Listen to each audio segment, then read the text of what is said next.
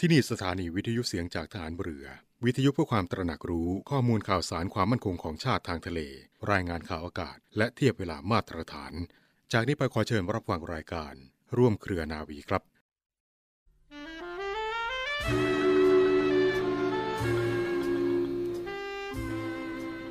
หลักของคุณธรรม คือการคิดด้วยจิตใจที่เป็นกลาง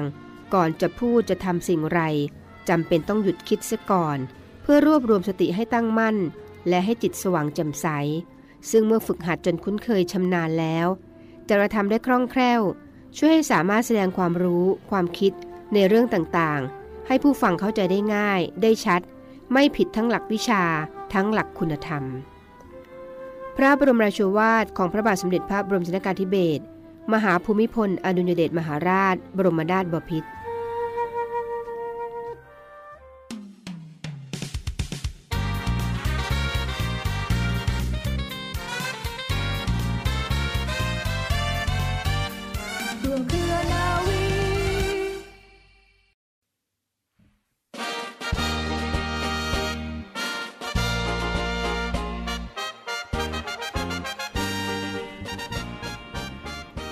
สวัสดีค่ะ ขอต้อนรับเข้าสู่รายการร่วมเครือนาวี รับฟังผ่านทางสถานีวิทยุเสียงจากทหารเรือ สทร 15 สถานี 21 ความถี่ทั่วประเทศไทย และช่องทางของเว็บไซต์นะคะ www.voiceofnavy.com เสียงจากทหารเรือพอดแคสต์และ Spotify รวมทั้งแอปพลิเคชันเสียงจากทหารเรือค่ะ ดาวน์โหลดมาใช้ในโทรศัพท์มือถือได้ฟังคะดาวน์โหลดมาได้ฟรีไม่เสียค่าใช้จ่ายใดๆ รวมทั้งในแอปก็ยังสามารถฟังได้ถึง 21 คลื่น ทั่วประเทศไทยเลยทีเดียว อยู่ที่ไหนไปไหนมาไหนก็พกโทรศัพท์มือถือเครื่องเดียว ฟังวิทยุออนไลน์ได้ เช่นเดียวกันค่ะ กับแอปพลิเคชัน เสียงจากทหารเรือ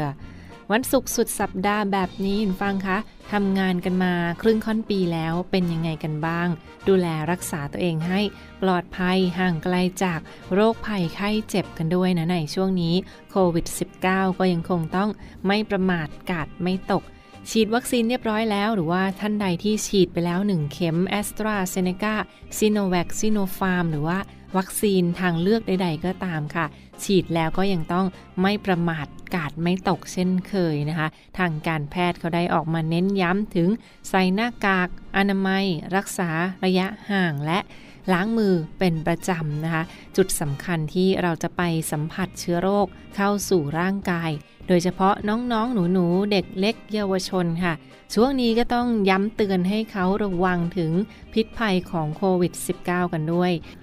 นอกจากจะเป็นโรคติดต่อที่ผ่านทางระบบทางเดินหายใจทำให้ปอดของเรานั้นเสียหายแล้ว ดังนั้นก็ป้องกันไว้ดีกว่าแก้ฟังคะ ไม่ประมาทกาดไม่ตก ป้องกันตัวเองไว้ก่อนให้ห่างไกลจากโควิด -19 ไม่เจ็บไม่ป่วยไม่จนนะคะ รวมทั้งลดภาระของทีมบุคลากรทางการแพทย์ รวมด้วยช่วยกันคนละไม้คนละมือค่ะ มาอีกหนึ่งเรื่องราวเสียงสัมภาษณ์พิเศษทุกวันศุกร์สุดสัปดาห์แบบนี้ค่ะเช่นเคยฟังคะทางรายการร่วมเครือนาวีต้องขออนุญาตหยิบยกเอาเสียงสัมภาษณ์เรื่องราวที่น่าสนใจ ความเคลื่อนไหวรอบโลกมาฝากคุณฟังกันอย่างต่อเนื่องนะคะ อัปเดตสถานการณ์การลงทุนหรือว่าสถานการณ์ประเทศเพื่อนบ้าน ประเทศต่างๆ รอบโลกที่ส่งผลต่อภาวะการลงทุนทางเศรษฐกิจหรือว่าสังคมความเคลื่อนไหวนโยบายต่างๆ ที่มีผลต่อประเทศไทย เรื่องราวดีๆ ในครั้งนี้ของกระทรวงการต่างประเทศมาฝากฟังกันเช่นเคยค่ะ หัวข้อในวันนี้ค่ะขออนุญาตหยิบยกเอาหัวข้อเรื่องประเทศไทยกับ CPTPP นะคะหรือว่าการรวมกลุ่มเอเชียและแปซิฟิกค่ะ ประเทศไทยกับการรวมกลุ่มของประเทศเอเชียและแปซิฟิก ท่ามกลางความเปลี่ยนแปลงในยุคนี้นะคะ เรื่องราวที่น่าสนใจในครั้งนี้ค่ะ เสียงสัมภาษณ์ย้อนหลังของคุณวิลาวันมังคละธนกุลนะคะ คุณวิลาวันมังคละธนกุล ท่านอธิบดีกรมสนธิสัญญาและกฎหมาย จากกระทรวงการต่างประเทศมาฝากทุกท่านกันในช่วงนี้ ขอเชิญรับฟังค่ะ รายการบันทึกสถานการณ์ครับ ช่วงนี้เรามาเกาะติดเรื่องของ CPTPP กันบ้างนะครับค่ะ CPTPP คืออะไรนะครับ ก็คือการรวมกลุ่มของประเทศเอเชียแปซิฟิกเนี่ยจับไม้จับมือกันเพื่อที่จะมีข้อตกลงในเรื่องของการค้า การลงทุนต่างๆ เอื้อประโยชน์ซึ่งกันและกันค่ะแต่การที่จะจับมือร่วมกันนั้น ก็หมายความว่าก็ต้องร่วมไม้ร่วมมือกัน เช่น ไทยเนี่ย เรื่องของภาษีเรื่องของอุปสรรคในการนำเข้าเนี่ยน้อยลงแน่นอนค่ะอะภาษีจะน้อยลงที่จะต้องจ่าย พิธีการศุลกากรก็จะน้อยลง แต่นั่นหมายความว่า เราส่งออกได้ด้วยภาษีที่ถูก เราส่งออกได้ด้วยขั้นตอนทางภาษีที่ไม่ซับซ้อน ต่างชาติก็สามารถที่จะส่งสินค้าเข้ามาในประเทศไทยได้เช่นเดียวกัน เหมือนดาบสองคมคดังนั้นแล้วผู้ประกอบการไทยเนี่ยก็จะต้องมีความพร้อม รองรับกับการนำเข้าเนี่ยที่จะทะลักเข้ามาในอนาคต หากไทยไปเข้าร่วมกับ CPTPP นะครับ แต่ณวันนี้ยังยังไม่เข้าค่ะ ร่วมนะครับ ยังอยู่ในระหว่างการขอไปเจรจาเรื่องนี้กันอยู่นะครับคำถามก็มีอยู่ว่า CPTPP เนี่ยที่มีเรื่องของภาษีที่ลด ความลดอุปสรรคด้านภาษีแล้วเนี่ยค่ะต่างกับ FTA เขตการค้าเสรีอย่างไรครับ วันนี้พูดคุยประเด็นนี้นะครับ เรื่องของ CPTPP กับท่านวิลาวันมังคละธนกุล อธิบดีกรมสนธิสัญญาและกฎหมายกระทรวงการต่างประเทศครับ ตอนนี้ท่านพร้อมอยู่ในสายแล้ว สวัสดีครับท่านครับ สวัสดีค่ะค่ะสวัสดีค่ะค่ะท่านคะสำหรับ CPTPP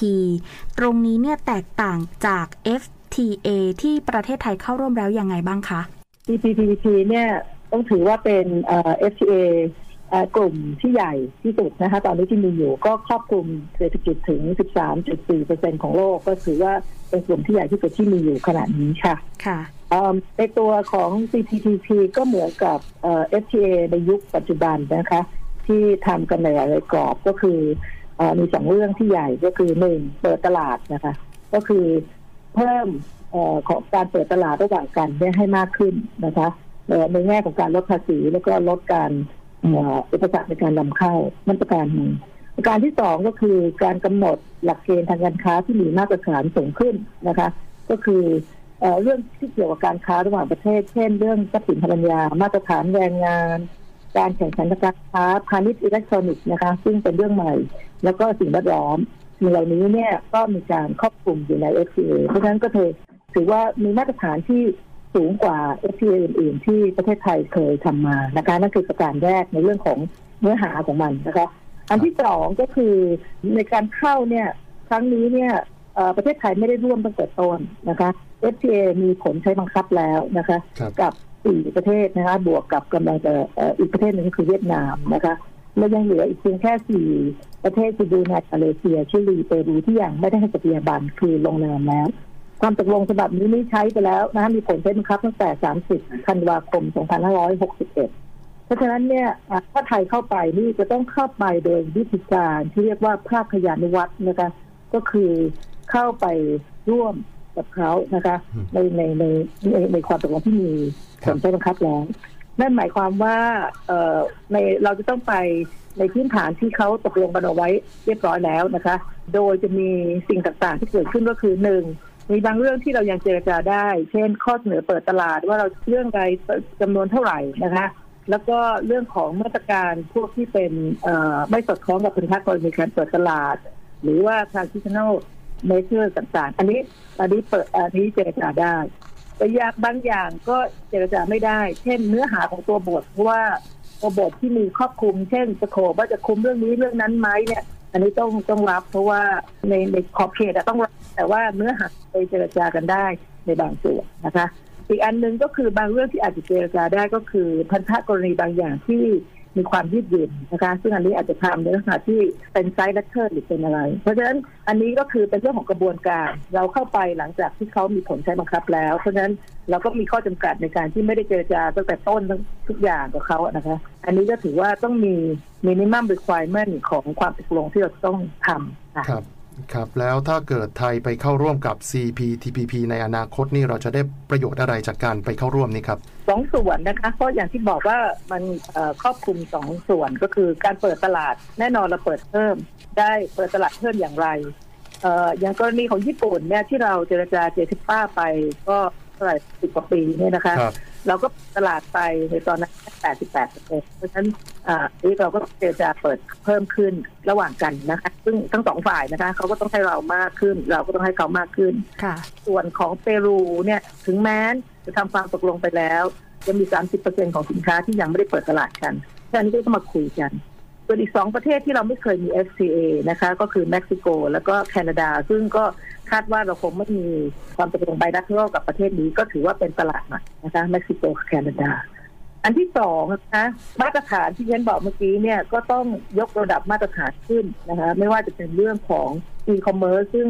เอ่อ FTA ในยุคก่อนเนี่ยไม่เคยครอบคลุมถึงนะคะ การคุ้มครองแวดล้อมแรงงานนะคะแล้วก็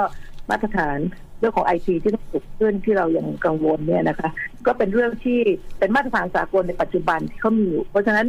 เราก็ต้องพิจารณาว่าถ้าเราอยากจะส่งออกให้มากขึ้นของสินค้าของเรานะคะ เราก็อาจจะต้องปรับมาตรฐานเหล่านี้อยู่แล้ว แล้วก็ในการเจรจา FTA ก็ต้องพิจารณาในเรื่องนี้ด้วยว่าเราจะต้องยกระดับปรับปรุงระบบเราค่ะ ค่ะครับ แล้วข้อกังวลล่ะครับ มีข้อกังวลอะไรบ้างครับ ที่เราจะต้องพิจารณากันอย่างหนักครับข้อกังวลนะคะในตอนนี้ก็คือมีประเด็นที่ก็ห่วงในเรื่องของความเอ่อภายในของเราเองนะคะว่าเรากังวลว่าเราจะมีการฟ้องร้องมากขึ้นไหมนะคะนักลงทุนจะมาฟ้องเราไหมแล้วก็เอ่อเราจะต้องมาปรับเปลี่ยนกระบวนการภายในเรายังคงที่จะรักษาเอเอ policy ของเรานโยบายของเราด้านสาธารณสุขด้านอะไรหรือเปล่าเนี่ย ฉันคิดว่ามันก็ต้องเวทกัน ซึ่งขณะนี้กระบวนการที่เราทำอยู่ภายในประเทศก็คือการชั่งน้ำหนักเหล่านี้นะคะว่าผลประโยชน์ที่เราจะได้รับนะคะ แล้วก็จำเป็นในเรื่องของการค้าในปัจจุบันที่มีภาวะการแข่งขันที่สูงขึ้นนะคะ ว่าถ้าเราไม่มีช่องทางของตลาดใหม่ๆอันเนี้ยเหล่านี้หรือว่าคอมมิชเมนต์เหล่านี้เนี่ยประเทศไทยจะส่งออกได้มากขึ้นหรือเปล่าว่าอย่างว่าเพราะว่าแต่ละประเทศก็มีความ แข่งขันกันสูงขึ้น อย่างไรก็ดีแน่นอนอย่างที่ที่เรียนก็คือว่าหลายอันมันก็อาจจะมีผลกระทบในเรื่องของเราต้องปรับเปลี่ยนกระบวนการภายในของเรานะคะโดยเฉพาะธุรกิจเองแล้วก็ภาคที่เกี่ยวข้องนะคะภาคเอ่อเกษตรหรืออะไรต่างๆเนี่ยก็อาจจะต้องมีการพิจารณาว่าไอ้ผลกระทบเหล่านั้นเนี่ยเราสามารถจะมีมาตรการภายในที่จะปรับเปลี่ยนรองรับได้เพียงพอหรือไม่ อันนั้นก็เป็นข้อกังวลว่าที่พวกพูดกันเสมอว่าเราพร้อมหรือไม่พร้อมอะไรเงี้ยค่ะก็คือ เราเราพร้อมที่จะปรับตัวหรือยังในตอนนี้ อันนี้ก็สิ่งที่เขากังวลอยู่ แต่เราก็ศึกษากันอยู่นะคะว่ามีส่วนที่เราทำได้หรือไม่ทำได้ก็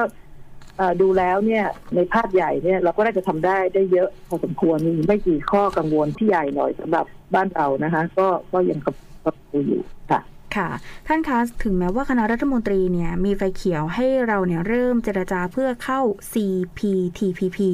แต่ถ้าเกิดว่าผลการเจรจาไม่เป็นที่น่าพอใจค่ะ ตรงนี้เนี่ยทางรัฐสภาจะสามารถยับยั้งไม่ให้เราเนี่ยเข้าร่วมได้ไหมคะแน่นอนค่ะ เพราะว่าในการเจรจา FTA เนี่ยอยู่ภายใต้ เพราะฉะนั้นเนี่ย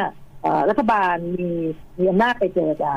เจรจาไปแล้วก็เราก็ต้องดูว่าเราต้องปรับเปลี่ยนหรือแก้ไขข้อกฎหมายไปหรือไม่เกี่ยวอะไรก็ต้องนำสิ่งเหล่านี้เนี่ย เพื่อเสนอรัฐสภานะคะ ก่อนที่เราจะให้ความเห็นชอบนะคะ กับเอ่อความตกลงนี้ เพราะฉะนั้นสุดท้ายรัฐสภาก็จะต้องเป็นผู้พิจารณาเอ่อในปัจจุบัน ซึ่งเราก็ผ่านกันมาหลาย MTA เหมือนกันแล้วนะคะ เพราะฉะนั้นอันนี้ส่วนในเรื่องของความรับฟังความคิดเห็นของประชาชนเนี่ย เอ่อในรัฐธรรมนูญก็บอกเราจะต้องรับฟังความคิดเห็น แล้วก็ถ้ามีอะไรที่ต้องเยียวยา เราก็ต้องดำเนินการ ซึ่งในขณะนี้เนี่ยเราใช้ระเบียบสำนักนายกว่าด้วยการรับฟังความคิดเห็นของประชาชนเป็นพื้นฐานนะคะครับค่ะนะคะแล้วสิ่งนี้เป็นพื้นฐานในการรับฟังซึ่งจริงๆแล้วสภาเองก็รับฟังไปในส่วนหนึ่งแล้วนะครัคะบที่ที่กระบวนการต้องต้องทำให้ครบถ้วนภายในของเรา อืมครับเพราะว่าตอนเริ่มต้นเนี่ยกรมเจรจาการค้าระหว่างประเทศโดยกระทรวงพาณิชย์เนี่ยก็เห็นว่าได้ไปรับฟังความคิดเห็น 4 ภาคมาแล้วนะครับ แต่ว่าคนก็มองเหมือนกันบอกว่าเอ๊ะมันยังไม่เพียงพอเรื่องของการที่จะรับฟังความคิดเห็นของประชาชนควรที่จะมีระยะเวลา แล้วก็ทำได้รอบด้านกว่านี้ เราก็คงต้องติดตามกันต่อไปนะครับ ว่าจะมีสอบถามความคิดเห็นของประชาชน ตรงนี้เพิ่มเติมหรือไม่อย่างไร แต่แน่นอนต้องผ่านสภาแน่นอนที่มีสสที่เป็นตัวแทนของประชาชน 60 กว่าล้านคนในการร่วมพิจารณาแล้วถ้าเกิดเนี่ยไปเจรจาแล้วแล้วเราไม่เข้าร่วมเราจะเสียประโยชน์อะไรไหมครับ ก็ดิฉันมองไม่เห็นนะว่าเราจะเสียประโยชน์ เพราะว่าในต่างประเทศเขาก็เข้าใจครับเอ่อของเราว่าเราก็มีข้อกังวลเอ่อดิฉันคิดว่าหลายประเทศเขาเขารับรู้ถึงถึงเอ่อประเทศไทยอะนะคะว่ากระบวนการของเราจะมีปัญหาแล้วเราก็ไม่ต้องเรียกว่าประชาชนก็กังวลเรื่อง FTA อะ FTA เป็นสิ่งที่ประชาชนกังวล แต่อย่างไรก็ดีเนี่ยเรียนคิดว่าเราก็ต้องเอ่อมีเรียนยังคิดเองว่าในในอันเนี้ยเราอาจจะต้องทำไปพร้อม ๆ กันนะครัคะบก็คือว่าถ้าเราเริ่มเจรจา แต่ว่าเราต้องพูดเฟสนะคะ ไม่ใช่ว่าไปเจรจาเพื่อต้องมีหลักเอ่อสุจริตนะคะ ว่าเข้าไปเจรจาต้องเข้าใจว่าบางเรื่องมันเจรจาได้ บางเรื่องเจรจาไม่ได้ แต่ในขณะเดียวกันเราก็ต้องทำเรื่องของการเตรียมความพร้อมภายในของเราด้วย ว่าเราจะต้องปรับปรุงแก้ไขกฎหมายอะไรยังไง ซึ่งหลายกฎหมายในเรื่องเกี่ยวกับการค้าการลงทุนเนี่ย เราเองเราก็อยากปรับปรุงอยู่เหมือนกันนะครัคะบเพื่อให้ค่ะแล้วอีกอันหนึ่งที่ต้องทำไปพร้อมก็คือเราต้องทำความเข้าใจกับประชาชนแล้วก็กระบวนการในการที่จะเยียวยาผู้ที่เกี่ยวข้องนะคะ อันนี้เรียนคิดว่า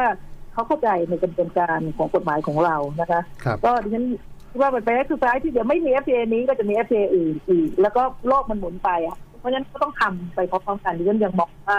มันเป็นสิ่งที่ประเทศไทยหลีกเลี่ยงไม่เลี่ยงเรียกเรียกหลีกเลี่ยงไม่ได้ ถ้าเรายังจะคง อยู่ในการค้าระหว่างประเทศนะคะ แล้วก็การค้าการลงทุนระหว่างประเทศเป็นผลประโยชน์หลักของเราในเรื่องของเศรษฐกิจเนี่ยก็คงต้องพิจารณาเรื่องนี้ไปนะคะเจรจาไปแล้วก็พบว่าแก้ไขปัญหาหรือบางประเด็นอะไรที่ประชาชนชาวไทยรับไม่ได้ สุดท้ายก็ต้องเป็นไปเสียงตามเสียงของประชาชน เราก็เข้าร่วมไม่ได้อยู่ นี่ก็คือยังไงยังไงก็ตามเนี่ยก่อนที่จะไปเจรจาต้องมีการศึกษาศึกษาเสร็จไปคุยกับเขาค่ะคุยกับเขาเสร็จก็ต้องเอามาบอกประชาชน ผ่านสภาเอาไม่เอา คือมีขั้นตอนและกระบวนการอีกหลายขั้นตอนใช่ไหมครับ ที่เราจะใช่ค่ะร่วมไม่ร่วมนะครับ แต่ทั้งนี้ทั้งนั้นเนี่ยก็คงเราจะต้องมีความพร้อมก่อนมีชุดความรู้ให้กับประชาชนว่าร่วมไม่ร่วมนั้นดีอย่างไร แล้วก็ให้ประชาชนช่วยกันคิดช่วยกันพิจารณา ช่วยกันตัดสิน อาจจะไม่มีประชาพิจารณ์อาจจะไม่มีการแสดงความคิดเห็น แต่ก็สามารถแสดงความเห็นไปยังสสในพื้นที่ท่านได้ที่ถือว่าเป็นตัวแทนของประชาชนนะครับค่ะครับเอาละครับท่านนี้ท่านมีอะไรจะฝากเพิ่มเติมถึงผู้ฟังทางบ้านไหมครับค่ะก็อีกนิดเดียวก็คือว่าข้อกังวลว่าถ้าเราทำตาม FTA นะคะครับมันไม่ได้แล้วเราเกิดทำไม่ได้ เราสมมติเราตกลงอะไรไปแล้วเราทำไม่ได้ ต่างๆ เราจะถูกฟ้องไหมเราจะถูกอะไรต่างๆเนี่ยผมคิดว่าในเชิงของสถิติเนี่ยการทำ FTA นะคะ ทุกวันนี้มันร้อยสามสิบกว่าฉบับเนี่ยนะคะ มีการฟ้องคดีกันประมาณนะคะสามคดีนะที่เป็นกรอบ FTA แล้วก็อีกสาม FTA ที่ไทยทำอยู่เนี่ยไม่มีเอ่อการฟ้องคดีในระดับรัฐกับรัฐนะคะเดี๋ยวครับขออนุญาตเองค่ะซึ่งเอ่อเราดูเองแล้วทีโอเราก็มีการฟ้องแต่มันก็ไม่ได้มันถ้าเทียบจำนวนของการค้ามันไม่ได้เยอะเพราะฉะนั้นเนี่ยเอ่อมันก็เป็นเรื่องที่มันมีช่องทางของการเจรจา หรือการปรับเปลี่ยนพันธกรณี เพราะฉะนั้นมันไม่ได้น่ากังวล ส่วนในอีกท่าอีกหลายด้านก็กังวลเรื่องของเอ่อคดีระหว่างนักลงทุนกับรัฐครับนั้นในอันนี้เองเนี่ยถ้าคิดถึงนะคะในโลกนี้ก็มีเยอะแน่นอน แต่ว่าถ้าเทียบเป็นเปอร์เซ็นต์ของที่เรามีอยู่ แล้วก็ประเทศไทยเองเนี่ยก็มีเพียงขณะนี้มีคนหนึ่งคดีที่ ongoing แปลว่ามันก็มีเพียงสองสามคดี ถ้าเทียบกับจำนวนของของของการลงทุนหรือว่าผลประโยชน์ที่ได้รับในการค้า แล้วก็การพัฒนาทางการค้านั้นน่ะผมคิดว่ามันถือว่าน้อยในการ มีข้อพิพาทระหว่างการค้าในระดับรัฐรัฐแล้วก็รัฐกับเอกชนค่ะค่ะครับก็จะได้คลายกังวลนิดนึงช่องทางมันมีการเจรจามาเป็นกระบวนการเจรจาด้วย ถึงแม้เรารับความตกลงไปแล้วนะคะเราสามารถจะแลกเปลี่ยนพันธะกรณีได้ ไม่ใช่ว่าเอ่อทุกกรณีจะมีการฟ้องร้องกันเสมอครับ วันนี้ขอบคุณท่านอธิบดีมากครับที่มาพูดคุยกันครับ ขอบพระคุณค่ะค่ะ สวัสดีค่ะค่ะครับสวัสดีสวัสดีค่ะ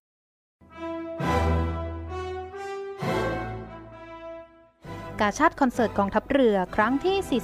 47 กาชาติช่วยเราเราช่วยกาชาติ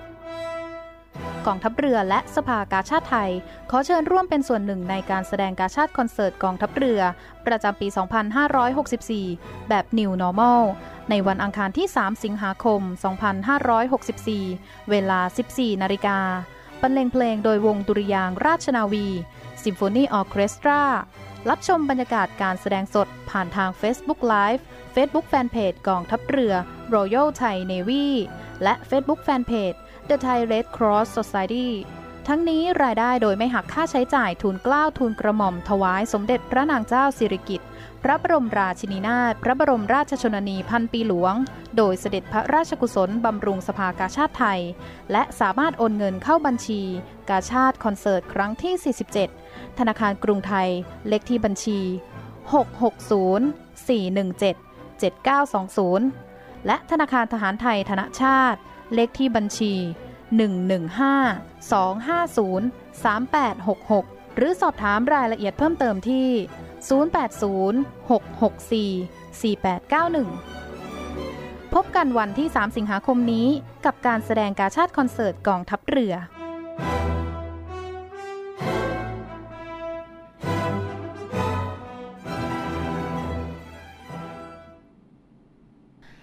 และมาปิดท้ายกันที่อีกหนึ่งข่าวสารภารกิจของฐานเรือกันอย่างต่อเนื่องฟังคะเรื่องราวกองทัพเรือที่ประชาชนเชื่อมั่นและภาคภูมิใจ